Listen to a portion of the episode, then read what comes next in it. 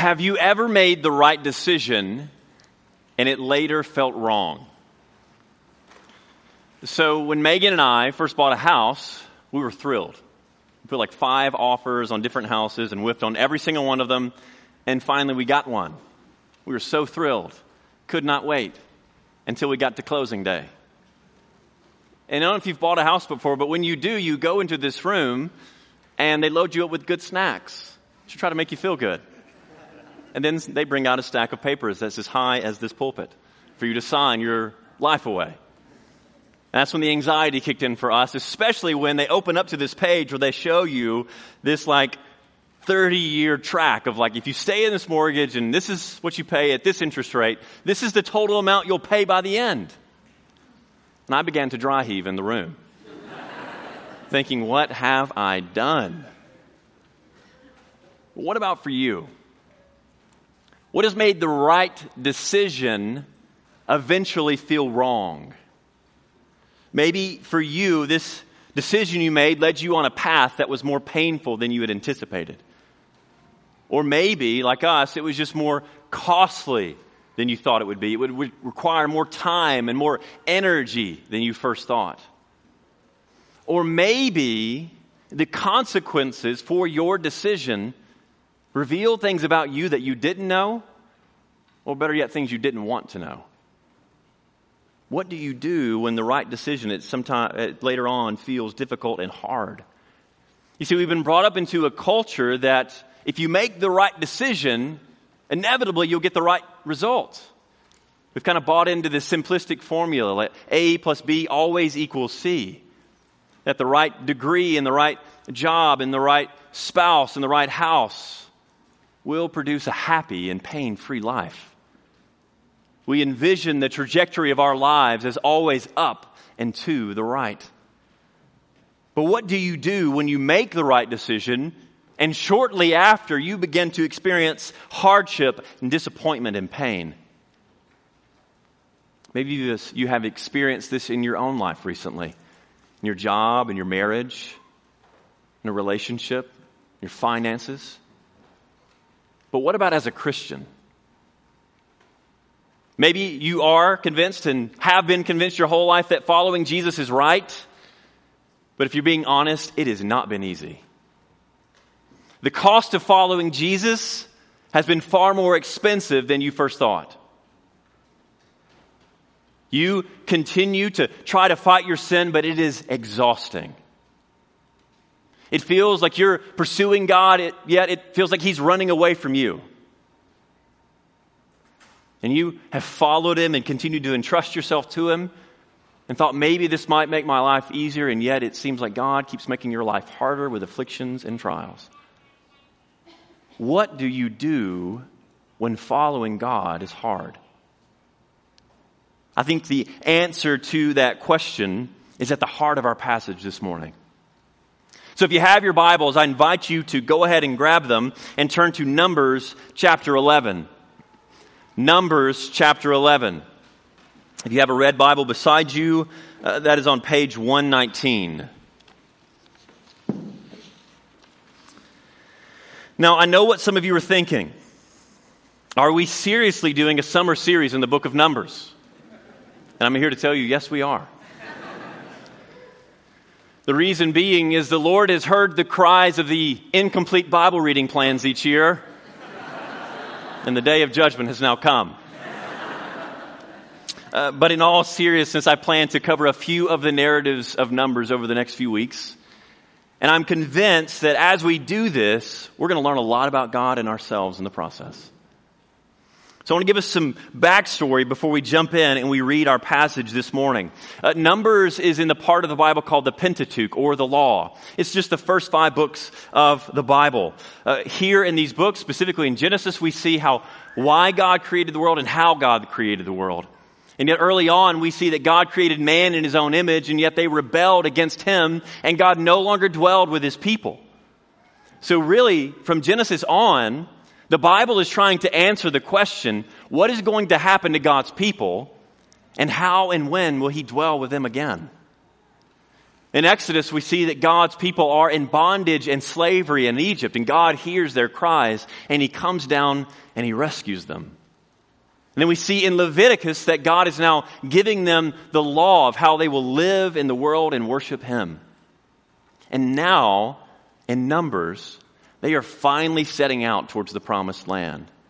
Finally setting out on their journey. And to kind of zoom in one degree closer to help give you further context of where we are, so if you know your Bibles, from Exodus 19 is when they arrive at Sinai. At the Red Sea, the deliverance of the Red Sea, and uh, Exodus 14. Now they arrive at Sinai. So from Exodus 19, all through Exodus and Leviticus, and now towards num- now to Numbers 10, they're still camped out at Sinai. So to help you understand that, Exodus 19 through Numbers 10, Israel has been at Sinai the whole time, waiting on the Lord. It's about a year's time. So as you read your Bible, kind of keep that in the back of your mind. God has now given them the law. Israel's been camped out, and we see in verse 11 of chapter 10 that they are about to set out. So look at your Bible here, and you can see what happens. Back to Numbers chapter 10. We'll see this in verse 11 through 13. It says this In the second year, in the t- second month of the 20th day of the month, the cloud lifted from over the tabernacle of the testimony. And the people of Israel set out by stages from the wilderness of Sinai and the cloud settled down in the wilderness of Paran. They set out for the first time at the command of the Lord by Moses. How exciting. When they're finally leaving, they've been in bondage, been in slavery for a year, been waiting, they're receiving the word of the Lord, receiving the law, and now they finally get to leave. You can even see how uh, God does it. You see in verse 33 of chapter 10. For they set out from the mount uh, of the Lord three days' journey. And the ark of the covenant of the Lord went out before them three days' journey to seek out a resting place for them. And the cloud of the Lord was over them by, by day and whenever they set out from the camp. So the Lord would go out before them to find a resting place for them. They are on their way to being to the promised land. But what we're going to find, it, is, does, it does not go quite like they first thought. Following God for them becomes really hard, really fast. So, what we're going to see in Numbers 11 is four things. Four things to remember when following God is hard. The first is this don't grumble. This is verses 1 through 9. The second is pray honestly. This is verses 10 through 15. The third is trust God's word. This is verses 16 through 23. And the fourth is remember God's provision. This will be verses 24 through 35. And I'll highlight those as we go along. So let's first look at the first reminder don't grumble. And we'll see this now as we read verses 1 through 9. Let's look at your Bibles now.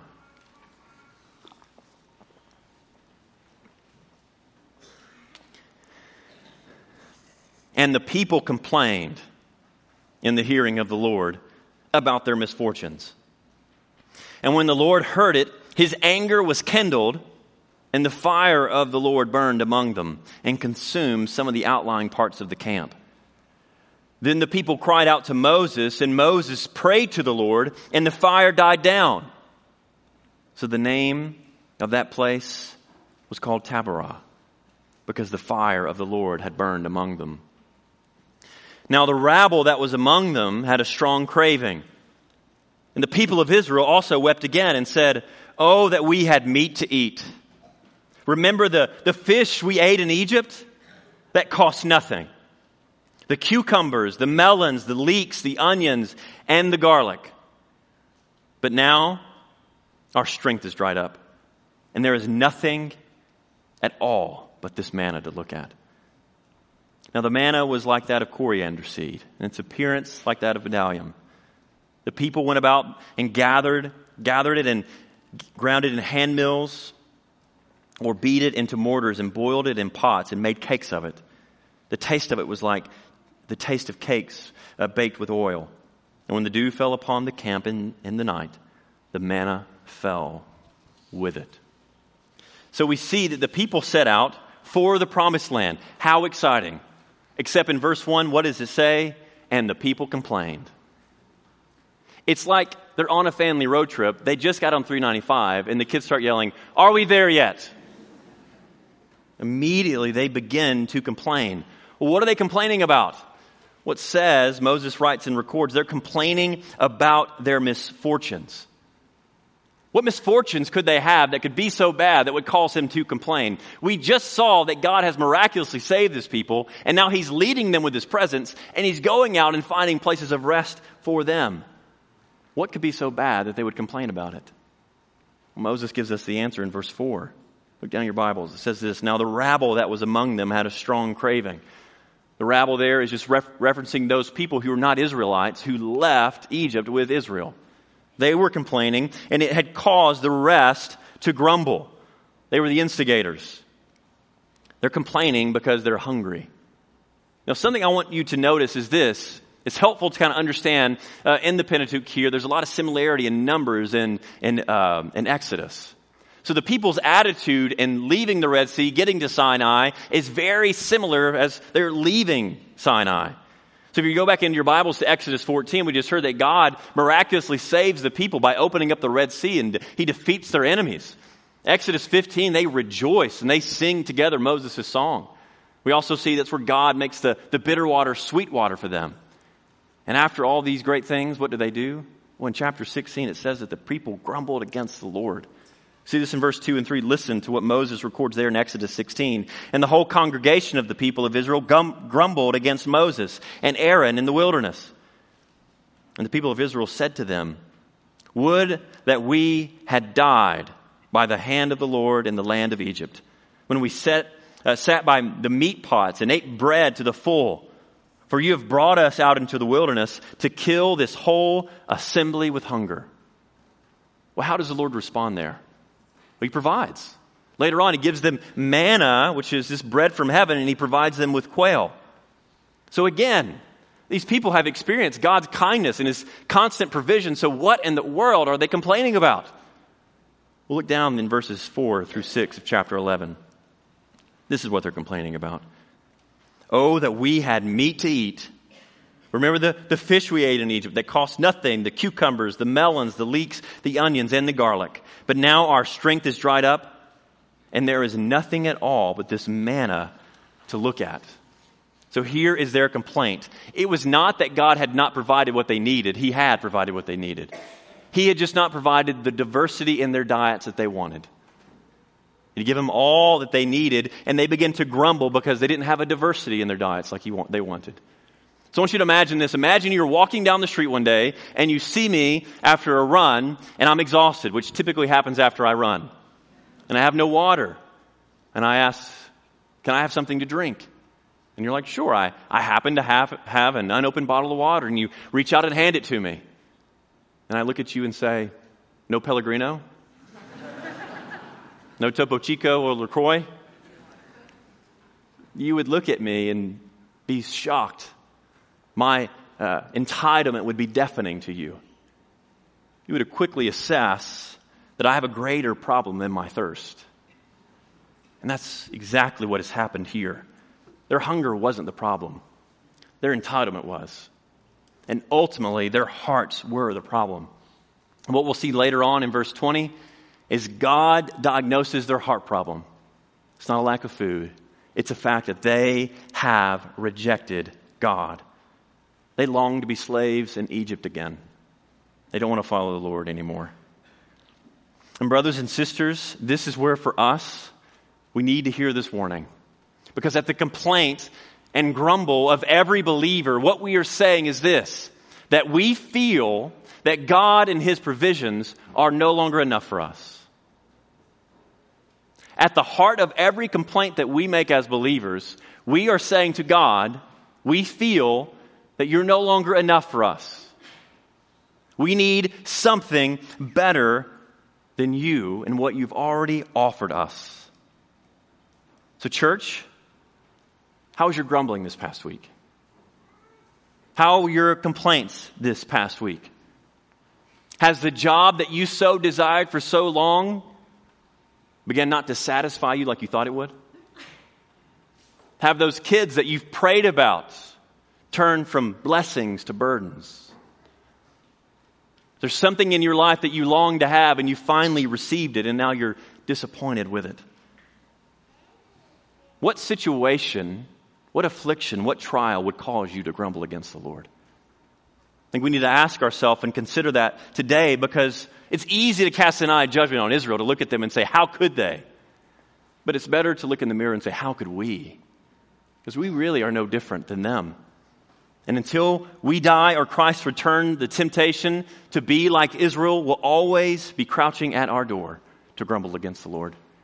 So even though we're saved, there's still in us as Christians a little grumbling ember in all of our hearts. And if we're not careful, the right wind will blow upon it and fan that ember into a full discontent in the Lord and His provisions. So, what are you doing in this moment to protect yourself in future trials that'll tempt you to reject the Lord? Really, that's what we've been hearing about all in Hebrews, right? That they're thinking it's better to go back. And you remember the prescription that uh, the author of Hebrews gives in Hebrews 3? He says this Take care, brothers, lest there be in any of you an evil, unbelieving heart, leading you to fall away from the living God, but exhort one another every day as it is called today that none of you may be hardened by the deceitfulness of sin. Brothers and sisters, that is why God has given us to each other in this church. That we would exercise an affectionate care and watchfulness over each other and faithfully admonish and entreat one another as occasion may require. See, our gathering this, this morning is to remind ourselves that life is too short and eternity too great to uh, desert God for the fleeting passions of this life. That's why we gather each week to encourage one another to continue to trust the Lord. You see, Israel's covetous heart had blinded them to God's provisions. God might have pulled them out of Egypt, but Egypt was still deep in their hearts. To not only see when, when following God is hard, should we not grumble? Uh, the second thing is this we should pray honestly. Pray honestly. We see this in particular in verses 10 through 15. Let's read that now. This is Moses' response to the people. Moses heard the people weeping throughout their clans, everyone at the door of his tent, and the anger of the Lord blazed hotly, and Moses was displeased. Moses said to the Lord, Why have you dealt ill with your servant? Why have I not found favor in your sight that you lay the burden of all this people on me? Did I conceive all this people?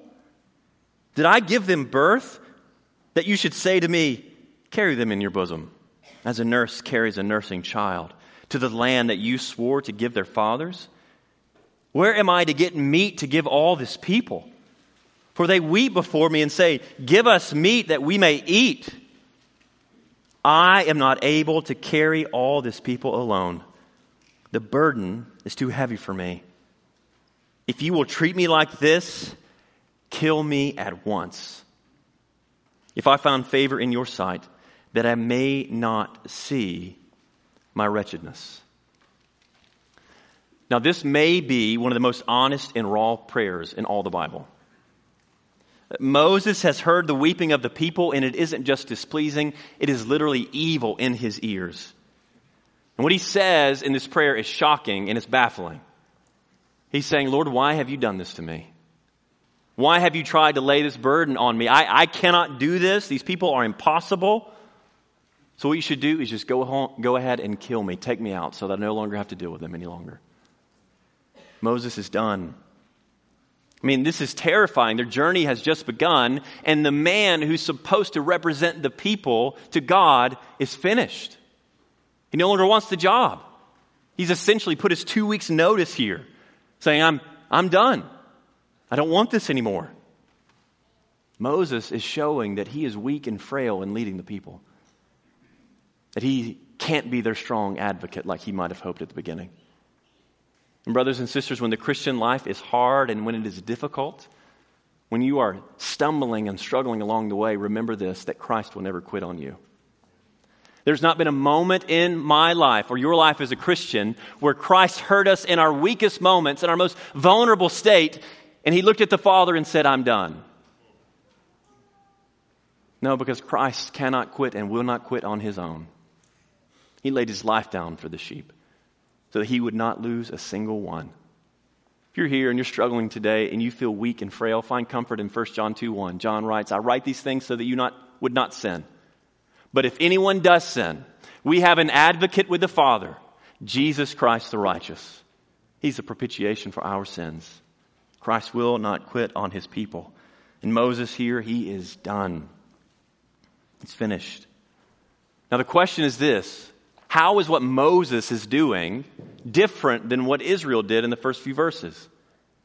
Is he not grumbling here? And I'm going to give you four reasons why I think Moses is actually lamenting and not grumbling. I'll give you four reasons now why I think Moses is actually lamenting and not grumbling, and I think we see these differences throughout the Bible here. The first thing I want you to notice is this Moses' honesty was to God. Moses' honesty was to God. Now compare that in verse 10 to Israel's honesty. Moses heard the people weeping throughout their clans, everyone at the door of his tent. They were weeping and complaining among one another. They don't take their hardships to the Lord, they take them to one another. Moses shows us here if misery loves company, then godly sorrow loves prayer. Moses goes to the Lord. He doesn't gather Joshua to complain and moan about how hard God had been on him. No, he immediately goes to the Lord with his concerns. So Moses' honesty was to God. The second thing is this Moses acknowledged God's sovereignty. I mean, throughout this prayer here, Moses is saying, God, you're in control of all things. You can do anything. And at the heart of every prayer of lament, godly prayer of lament, is a recognition and an acknowledgement that God is in control. That's why we pray to Him. We come to Him because, with our burdens and sorrows, because we know He is willing and able to do something about them. But notice what Israel does. Where do they go in their distress? Back to Egypt. Their circumstances are so significant and so bad that the only thing that could fix them is going back into bondage in Egypt. They don't go to the Lord. They don't acknowledge God's sovereignty at all. But Moses does. The third thing is this Moses acknowledged his own failings. Moses, in this prayer, admits, I am weak, I am frail, there's nothing I can do about it. But look at Israel. At what point do they admit, oh Lord, we, we know we are a difficult people. We are a hard hearted people, prone to wander. So please help us in spite of us. There's no confession, there is only demands from these people. And yet Moses is offering up his own failings. Lord, I'm weak and I'm frail. I can do nothing. That's at the heart of a prayer of lament is we recognize that we are weak and frail and can do nothing. And the fourth thing is this Moses petitioned God to act. Moses petitioned God to act. With Israel, there is no petition of the Lord. Only when they experience judgment early on in the first few verses, when God brings down fire as a warning, do they cry out to Moses, but not to the Lord. And yet we see this with Moses, that he petitions the Lord. Now, there's one explicit petition Lord, kill me now. Which I'm not Moses, but I'm like, bold move, my man. Uh, pretty intense. However, the implicit petition is in verse 14. And here we see that Moses' confession is his petition. He is saying, I cannot do this. So, Lord, you must act. Brothers and sisters, I think Moses shows us that in times of distress, that God is faithful and trustworthy, and we can go to him in honest prayer. That he longs to hear our prayers. We see this throughout the rest of the Bible. Psalm 13 is another example with David lamenting. I'll read it to you because it's brief here. David writes in Psalm 13, How long, O Lord, will you forget me forever? How long will you hide your face from me? How long must I take counsel in my soul and have sorrow in my heart all the day? How long shall my enemy be exalted over me? Consider and answer me, O Lord my God. Church, the Christian life is full of trials and tribulations, and they are unavoidable. And one of the things we must remember is this God never promised an easy life in this life. He never promised that we would avoid suffering, but He did promise to sustain us in the midst of affliction and trial. And He's given us prayer as a means to sustain us to the end. So maybe there are those who are here that it feels like you have a steady stream of affliction and trials from the Lord continually. Have you considered that the Lord might be sending those your way so that you might come to Him? Have you taken those afflictions to Him in prayer? Maybe you're here and you're discouraged, you're beat up from self inflicted wounds. You continue to sin and give in to that same sin over and over again. Well, you're not going to find victory on your own. Take it to the Lord in prayer. Whatever burdens or sorrows you are carrying, I promise you that they are not too big for the Lord, that He can handle them. Oh, what peace we often forfeit. Oh, what needless pain we bear. All because we do not carry everything to God in prayer. So here we see that when life is difficult, when things are hard, we can go to God with our honest requests.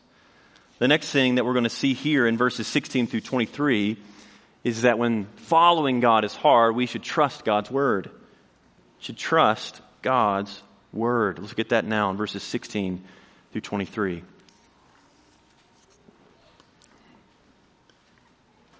This is how the Lord responds then to Moses and the people. Then the Lord said to Moses, Gather for me 70 men of the elders of Israel whom you know to be the elders of the people and officers over them, and bring them to the tent of meeting, and let them take their stand there with you. And I will come down and talk with you there. And I will take some of the Spirit that is on you and put it on them, and they shall bear the burden of the people with you, so that you may not bear it yourself alone. And say to the people, Consecrate yourselves for tomorrow. You shall eat meat. For you have wept in the hearing of the Lord, saying, Who will give us meat to eat? For it is better for us in Egypt.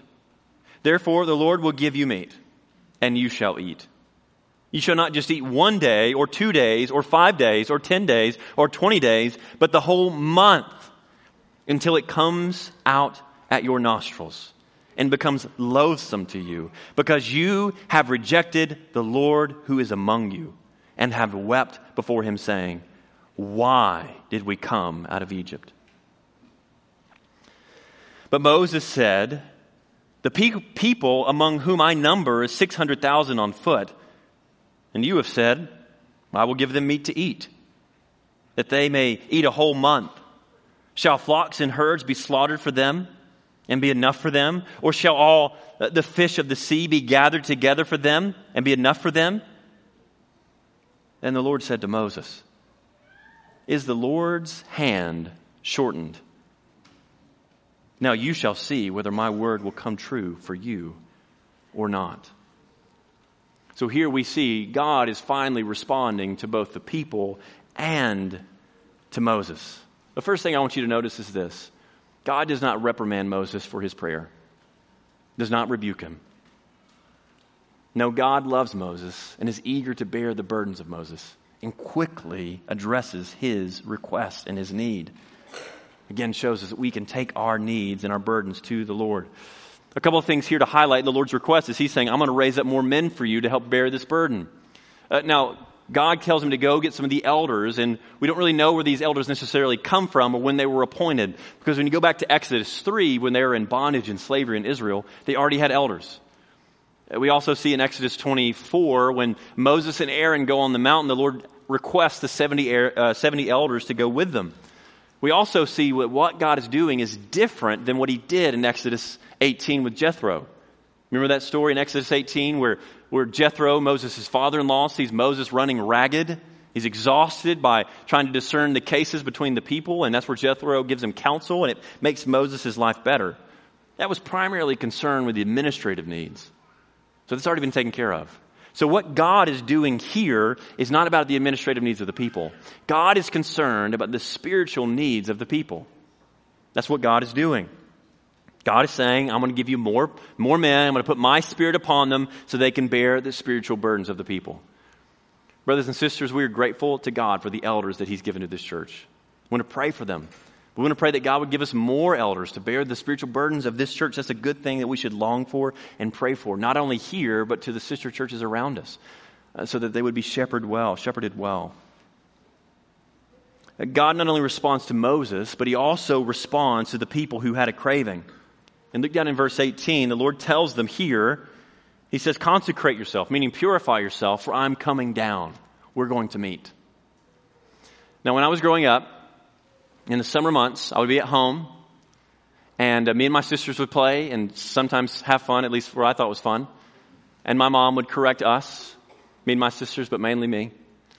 And uh, I could tell that I would annoy her. Now, she had this one card that she could play at the end, which would end the matter. So I would just be doing my whole thing, having fun, not really caring, not really concerned, until her patience ran out. And she would look at me kindly and say, Okay, just wait till your dad gets home. And I would immediately put on my sackcloth and ashes and begin to weep and wail because I knew that justice was coming. That's what that meant. And God's speech here, what Moses is supposed to tell Israel, is the equivalent of wait till dad gets home. He will come and he will deal with the matter himself. That's what God is going to do.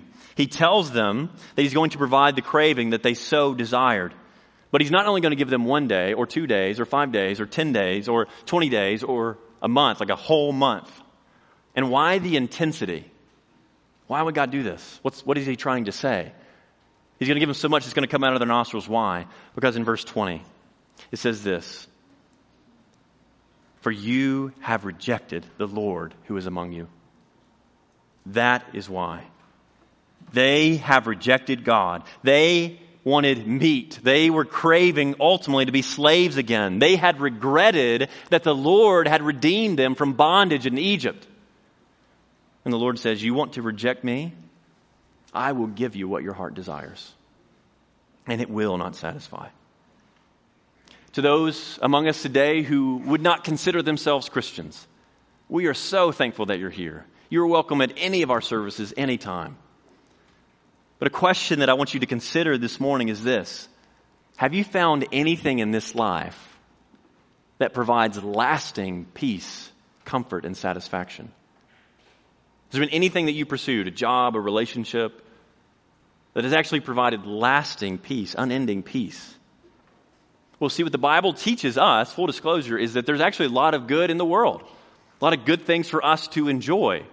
But because of sin, the world and all it offers is broken and fleeting and cannot provide lasting peace. The Bible teaches us that you and I were made for something greater than this world, something that does not change. That is God Himself. But because of our sin, we're separated from God. And so we are a living contradiction where we're made for something greater, but we continually pursue the lesser. That's why Herman Bavinck, the theologian years ago, said this that man is an enigma whose solution is only found in God. That's why St. Augustine wrote Confessions, would say, Our soul cannot find rest until it rests in God. For the non Christian, have you found rest? If you want to know more about how to find this rest, we would love to talk with you. We'll have some cookies and coffee in this room right here. There'll be people there who would love to talk with you about that. And then I'll be at this door right back here if you have questions about what it means to be a Christian and how to find this rest in Jesus. I'd love to talk more with you about that after the service. So we see here among the people of Israel who had rejected God for the lesser and fleeting pleasures of life. And later we will see that it was a grave mistake.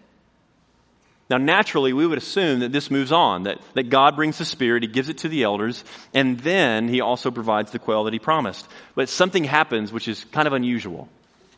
Moses responds to the Lord. And Moses' response here that we see in 21 and 22 is not praise for God's provision, it's doubts that God is able to provide. Look at what he says. He's basically saying, Where, where are you going to get all this? How are you going to, how are you going to do this? Where are you going to provide this quail for the people? Moses isn't just saying, I can't do this. Moses has begun to believe with the people that he can't do this, that God can't. And, brothers and sisters, there are times in our lives that it is better to sit in silence than to speak and sin against God. I think this is one of those moments where Moses should not have spoken. We see our brother Caleb Morrell uh, last fall preached on Amos 5:13. This verse says this, "Therefore he who is prudent will keep silent in such a time, for it is an evil time." Moses was dwelling amongst evil people and that had crept in his heart. He sins against the Lord here. But notice the Lord's response that he basically rebukes Moses. He asks a question, "Is the Lord's hand shortened?" Now that seems like an odd question. God is not asking that to, to learn anything, but He's asking it to reveal. It's an odd question, for the Bible teaches that God is spirit and He's without body or parts. So here, God is communicating as though He has human characteristics so that we can better understand God. It's His kindness to us to understand Him better. So God is saying, Is my hand shortened? Is my hand cut off? Have I lost my ability to save and to deliver? And really, it's a rhetorical question to show the ignorance of Moses' questions. Really, what God is saying in this is Moses, have you forgotten all that I've done for this people? Have you forgotten how they were in bondage and how I was mighty to save them? How, when they were in between Pharaoh and his army in the Red Sea, I opened the Red Sea and delivered them. Have you forgotten your own song that you wrote to me in praise? in Exodus 15 where you, you said this Who is like you, O Lord, among the gods? Who is like you? Majestic and holiness, awesome and glorious deeds, doing wonders. You stretched out your right hand, and the earth swallowed them up. The Lord is saying, Moses, have you so quickly forgotten my kind provision? Church, what anxieties in your life are causing you to doubt God's promises? What things in your life are tempting you to doubt that God is able to fulfill His word? Maybe for you it's perseverance. Maybe you look at the sins of your past or the present struggles in your life and you have genuine concern. Can God keep me to the end? Is He able to sustain me? Or maybe you look and it's the problem of evil in the world. It's a senseless killing of lives in our own city and our nation. You see the war of Ukraine, and you just wonder, God, will you actually bring judge- judgment one day? Will you finally right every wrong? If you're here and you're doubting God's promises and provisions, all I can encourage you today is this look to Jesus. For in Him, all of God's promises find their yes and amen. Continue to look to Jesus in the midst of your doubts, and you will see that those who are His can never be lost because they are safe and secure in His everlasting arms. And when you look to Jesus, you see the cross and the empty tomb, that it means that justice has been poured out on Jesus and that He will return and bring justice once and for all and will judge the living and the dead. When you are doubting and when you are struggling, when, when Satan tempts you to despair, continue to look to Jesus and see that God is faithful to his promises. Brothers and sisters, in moments of distress, we will be tempted to lean on how we feel or how we perceive things to be. But you must remember this that God's word is far more trustworthy than how you feel. God's word is far more trustworthy. It is a greater foundation. It is far more trustworthy than how you feel or think. So when following God is hard, trust God's word instead of your doubts. And you will continue to find a refuge and comfort in those times of need. So the final thing that we're going to see this morning that when following God is hard is to remember God's provisions. Remember God's provisions. We see this primarily in verses 24 through 35. verses 24 through 35. I'm going to read that now. So Moses went out and told the people the words of the Lord. And he gathered 70 men of the elders of the people and placed them around the tent. Then the Lord came down in the cloud and spoke to him, and took some of the Spirit that was on him and put it on the 70 elders. And as soon as the Spirit rested on them, they prophesied. But they did not continue doing it. Now, two men remained in the camp one named Eldad and the other Medad.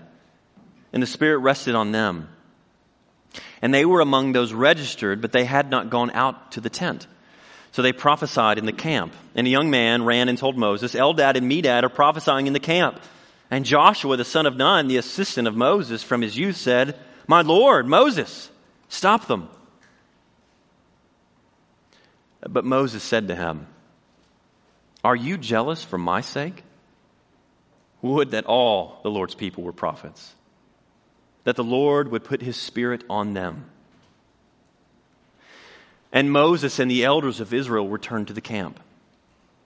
Then a wind from the Lord sprang up, and it brought quail from the sea, and let them fall beside the camp, about a day's journey on this side, and a day's journey on the other side, around the camp, about two cubits above the ground. And the people rose all that day, and all that night, and all the next day, and gathered the quail. Those who gathered least gathered ten homers and they spread them out for themselves all around the camp, while the meat was yet between their teeth. Before it was consumed, the anger of the Lord was kindled against the people, and the Lord struck down the people with a very great plague. Therefore, the name of the place was called Kibroth Hattaavah, because they buried the people who had the craving. From Kibroth Hattaavah, the people journeyed to Hazeroth, and they remained at Hazeroth. So I want to break these verses down with, with two sections here. First, I want you to see the gift of God's Spirit. And the next thing I want you to see is the message in God's judgment. So, see, the first thing is the gift of God's Spirit, and the next is the message in God's judgment. So we see in verses 24 through 30 the gift of God's Spirit. Moses has his doubts, but yet he continues to obey the Lord. And he goes and he gathers these elders. And God is faithful to his promise. God takes some of the spirit that is on Moses. Now, whose spirit was this? Was it Moses' spirit? No. He took the Holy Spirit that had been on Moses and he places it on the 70 elders to help bear the burden of shepherding these people of Israel. And as soon as the Spirit rested on them, they prophesied. Now, what does this mean? I have no idea. Uh, this is the only time in the, the Pentateuch where this word prophecy or prophesied is mentioned. We don't really know what it means. All we know is that it was something they did that clearly identified that they were spokespeople for the Lord. They had God's truth and they could speak it to God's people, but they ceased doing it. But Moses records that there's a, a few other guys that are in the camp who were registered who did not come out, and they began to prophesy as well. And Joshua, Moses' servant, he hears of it and he's angry. Why? Because it was Moses' job to speak God's truth to God's people. And Moses, he, he runs to, or Joshua runs to Moses and he says, My Lord, make it stop. What is Moses' response? Is he jealous that other people would speak on God's behalf to God's people? No, he rejoices. Look at verse 29. Moses says this Oh, that the Lord would put his spirit on all of his people. Oh, that all of God's people would be prophets. Moses knew the greatest need of the people was not more diversity in their diet, it was the Spirit of God they lacked. So they need more to, than anything and doesn't Moses' hopeful sentiment, doesn't it sound familiar? This sounds just like Joel chapter 2, verses 28 through 29, when God makes the promise that in the last days, He's going to pour out His Spirit on all people, not just elders. But when would God do it? And how would God do it? Well, we see that in Acts. When Jesus was resurrected and before He uh, ascended, He said the, to wait for the promised Spirit is going to come. And then Luke records this in Acts chapter 2. Verses 2 through 4, it says this When the day of Pentecost arrived, they were all gathered in one place, and suddenly there came from heaven a sound like a mighty rushing wind, and it filled the entire house where they were sitting. And divided tongues as a fire appeared to them and rested on each of them. And they were all filled with the Holy Spirit and began to speak in other tongues as the Spirit gave them utterance. I want you to notice something here. Notice that on Pentecost, the Spirit did not come and rest on people. It came and filled the people. It's far better than what Moses had hoped for. It filled the people as a guarantee that they would be God's people not only then, but forever. That their greatest need was met for all eternity. What a gift, what a blessing that God's word has been fulfilled, that He's given His Spirit to His people. In church, as we go through many trials and tribulations on our way to heaven, we have what Moses longed for his people to have. We have the Spirit of God. If you're a believer in Jesus Christ, if you've repented of your sins and placed your faith with Him, the Bible says that you've been born again. You didn't do this on your own, but it was the Spirit of God who did this among you. The Spirit is a guarantee that you are Jesus's and you will be for all eternity. That He will not lose you, but He will guide and lead you, and He will sanctify you to the end. So remember, when following God is hard, remember His provisions to give you His Spirit. And better yet, remember that it's not just you He's given a Spirit to. I mean, look around. God has given you a, a community of spirit filled believers to encourage you and to build you up until the last day. That's what we have one another for. That's why we need to pray for one another, not just our elders. Yes, pray for the elders, but the elders are responsible for equipping the saints to do the work of the ministry, for equipping each one of you to bear one another's burdens and so fulfill the law of Christ. You have all that you need to encourage one another already with God's Spirit and His Word to continue to press on to the end. Look around. This is what Moses longed to see and be a part of God's people filled with God's Spirit. So here in Numbers 11, God pours out a spirit on these men that they would help share the burden of the people. But our passage does not end there. God comes and he's going to judge those who rejected him. So we see this in verses 31 through 35. We're going to see here the message in God's judgment. We see here that God does what he promises. He provides the quail that the people long to have. And there was so much quail that God provided that was all around the camp. He mentions it was two cubits, so basically it was three feet high. And, and Moses says here that the least among them gathered six homers, which I don't know if you know what that is, but basically that's something like 58 gallons of quail. But the least among them gathered. They had enough, more than enough. Clearly, the hand of the Lord had not been shortened. And notice where the quail fell, though. It didn't fall inside the camp, it fell outside of the camp. And why is that significant? Well, Numbers 5, God tells the people that when there is someone who is unclean among you, put them outside of the camp so the rest of the camp would not be defiled. It represents clean versus unclean, those who are in and those who are out. And here, God is doing Moses' work for him. He's putting the unclean outside of the camp, and he is separating the wheat from the chaff. I find it interesting that in verse 6, the people moaned because their strength was dried up.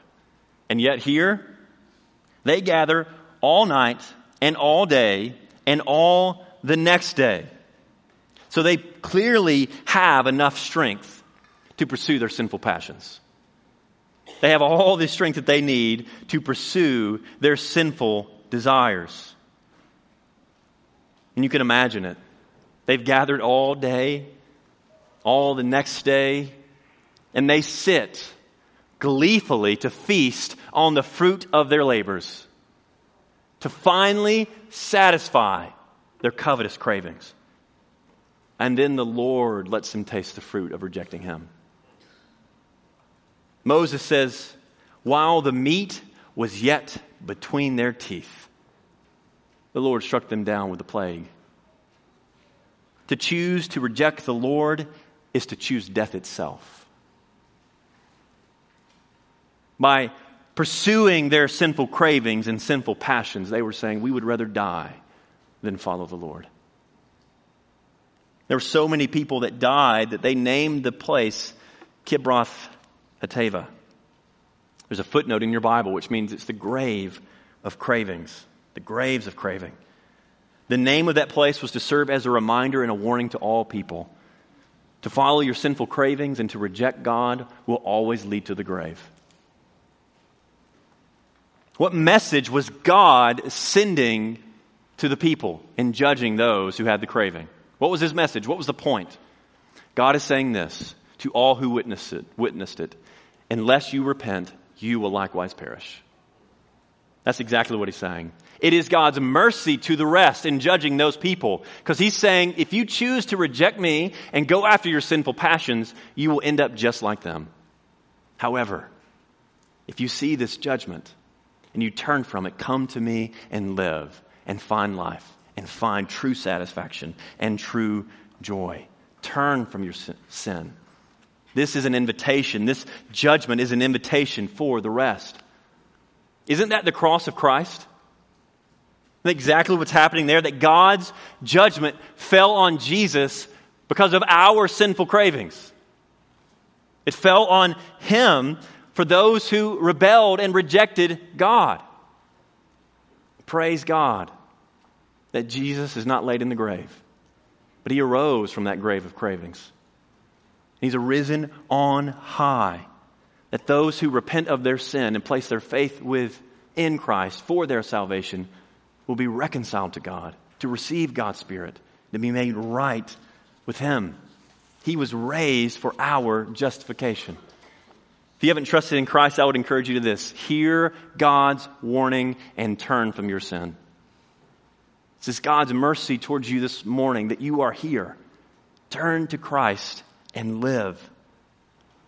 So, believer, wherever you are in your life, whatever you go through, whenever it gets hard when you follow God and His path that He's laid before you, remember God's provision for you with His Spirit and with His Son as a means to sustain you to the end. So, in conclusion, at the beginning of our time together, I'd asked you if you'd ever made the right decision and it later felt wrong. The following Jesus may never feel wrong to you. Rarely will it be easy. But you need to remember this God has not promised us an easy life here. We have no easy journey towards heaven.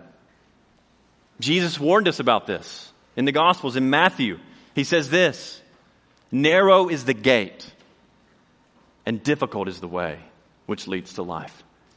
And there are few who find it.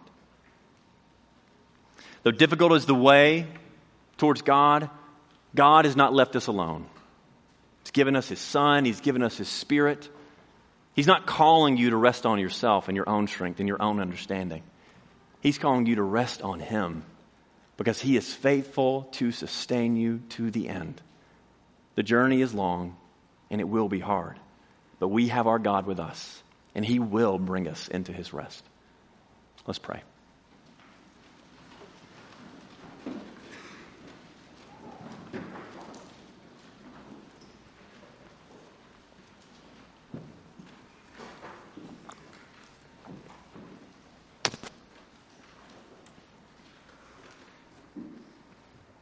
Father in heaven, we come before you to praise you, for your hand has not been shortened. You were able to do all that you promised to do. Father, we thank you that long ago you promised that you would provide for your people, not with food, but with something greater, with your Son. Father, we thank you for your mercy towards us in Jesus.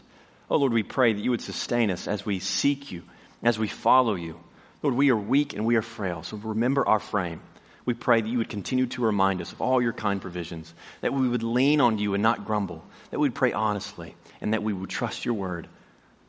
Oh, Father, if there be any among us now who don't know you, who are rejecting you, Lord, I pray that you would, through the preaching of your word this morning, draw them unto yourself. We thank you for your kindness towards us in Jesus. We pray this in Christ's name. Amen.